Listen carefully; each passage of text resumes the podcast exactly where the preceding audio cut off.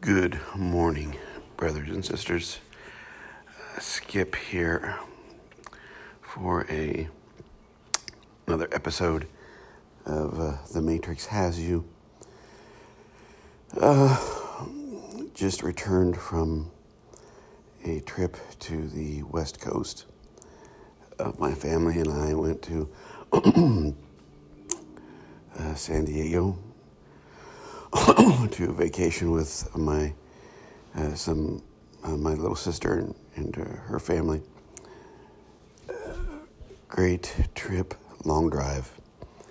Uh, I still insist on driving uh, because I like to see the things, even though it's a very long drive. It's it, it's good to see uh, that there's more to the world than out of our front door that the world is a rich, uh, complex place with lots of different kinds of people, lots of diversity, not only in people but in in um, uh, landscape, in food, in attitude. Uh, that uh, this world does have value and I want to talk a little bit about that uh, today. Um, I'm giving a bit of a, a whispered tone. Uh, it is Saturday morning at 6.30 after we returned from our vacation. Uh, you can hear the birds singing outside. It is a summer, warm summer day in uh, south central Iowa. My allergies are readjusting to uh, green.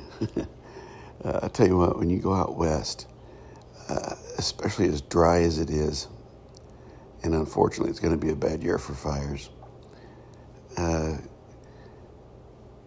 it, there is a lot of unusable land. There's a lot of desert. There's a lot of dry out there. And um, I have traveled to California many times. Uh, I don't think I've ever seen it as dry and hot as it is now. Uh, but we humans, we we really we have control over the realities that we choose.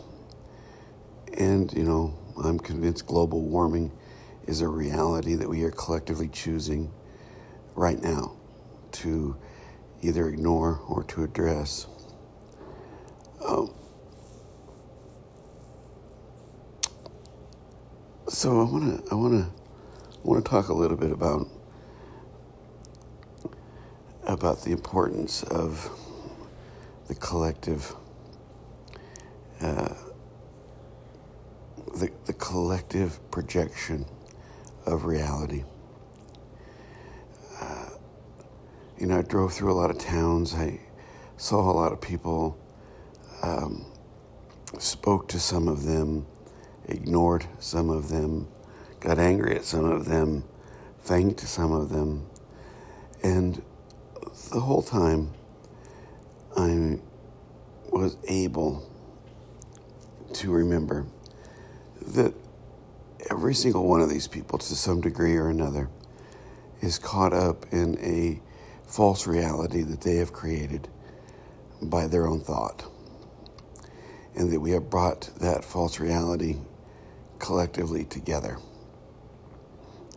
And that we are, in some way, in a very ignorant way, in a very unaware way, projecting not just individual false realities, but collective false realities. that uh, when we partake in our society with its religious uh, understandings, with its economic understandings and its political understandings, when we vote, when we choose to drive to the East Coast or West Coast, when we choose to um, have children or start a job or finish a degree.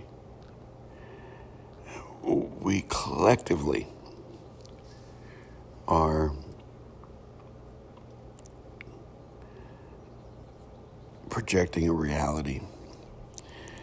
Uh, and as you have hopefully understood by now, if you have been listening to these podcasts, uh, that it is that collective projection, not just our individual projection. I'll talk about that at length also sometime, many times, but our, it's our collective projection that creates the reality we live in, that creates uh, the good and the bad. And we live in that false dichotomy, that false choice of dualism. Uh, I'm convinced that human nature is not about right or wrong, good or bad, that all of that is a projection. And we have bought into it wholeheartedly. That's my cat uh, meowing something outside, probably one of the birds. Uh, we have bought into wholeheartedly uh, us versus them, right versus wrong. And I'm convinced that that is really false, that those are false understandings of what reality is. Now, don't get me wrong, I, I watched a lot of people cut a lot of people off in traffic, and that's just a wrong thing to do. And so we have to be very careful with this. Because when we start talking about non dualism, it's easy for people to think that they don't have to make the right choice, that they can do what they want, which in itself is a, piece of the matrix. I think you get to a certain place spiritually and you just you just understand that you know love is the key and and if we really love people or attempt to love uh, the earth the the things on it uh, that we're going to be better people and and we're going to live further outside of that dualism that is so much a part of the collective false self, the matrix that we project. Uh, you know, we are, you know, what, seven months past the election, eight months past uh, this election, and you could still see signs and anger. Uh, we're coming out of the pandemic, and you can still see people uh, believing they have to choose sides in things. Uh, that's really what I'm talking about, folks. Is I don't think that our reality. I guess I should say, I don't know if our reality is some pixelated video game type thing. There's some physics, some scientific proof that that what we're viewing is, is a projection.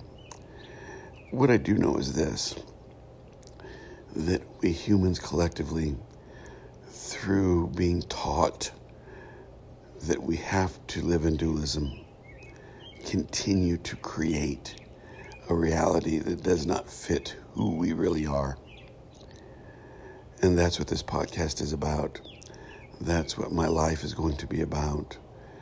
Um, I have sort of dedicated, you know, I'm 55. If I'm lucky, I might have 25 years. And I'm going to spend whatever's left trying to help people free, be free from that false dichotomy. Um, that false reality. Because I'm convinced that reality really is about love. That bird that you hear singing knows that it's a bird. It knows that it, it it's mortal, it's temporary, and it is singing praises to the morning, and it is aware that it's a bird, and that's it. There are dangers for the bird. There are predators for the bird. Uh, but I don't think a bird can hate. I don't think. I don't think a bird can be prejudiced. It knows survival. my point is, as I try to incorporate the bird here, um, that everything in, in our universe lives out of non dualism, it appears, except for us. We live out of a sense of dualism, right or wrong, I think, to validate our reality. And in doing so, we create a reality that really isn't real. And with 8 plus billion of us projecting, there's more than enough computing power to project a false reality. On my trip, I saw a lot of people caught in a lot of false reality. Every one of us, to some degree. I think the way out is kindness, is love, is hope. And so may this day, brothers and sisters, you venture outside of the false reality you've constructed for your life, and I'll try to do the same thing. Take care, my friends.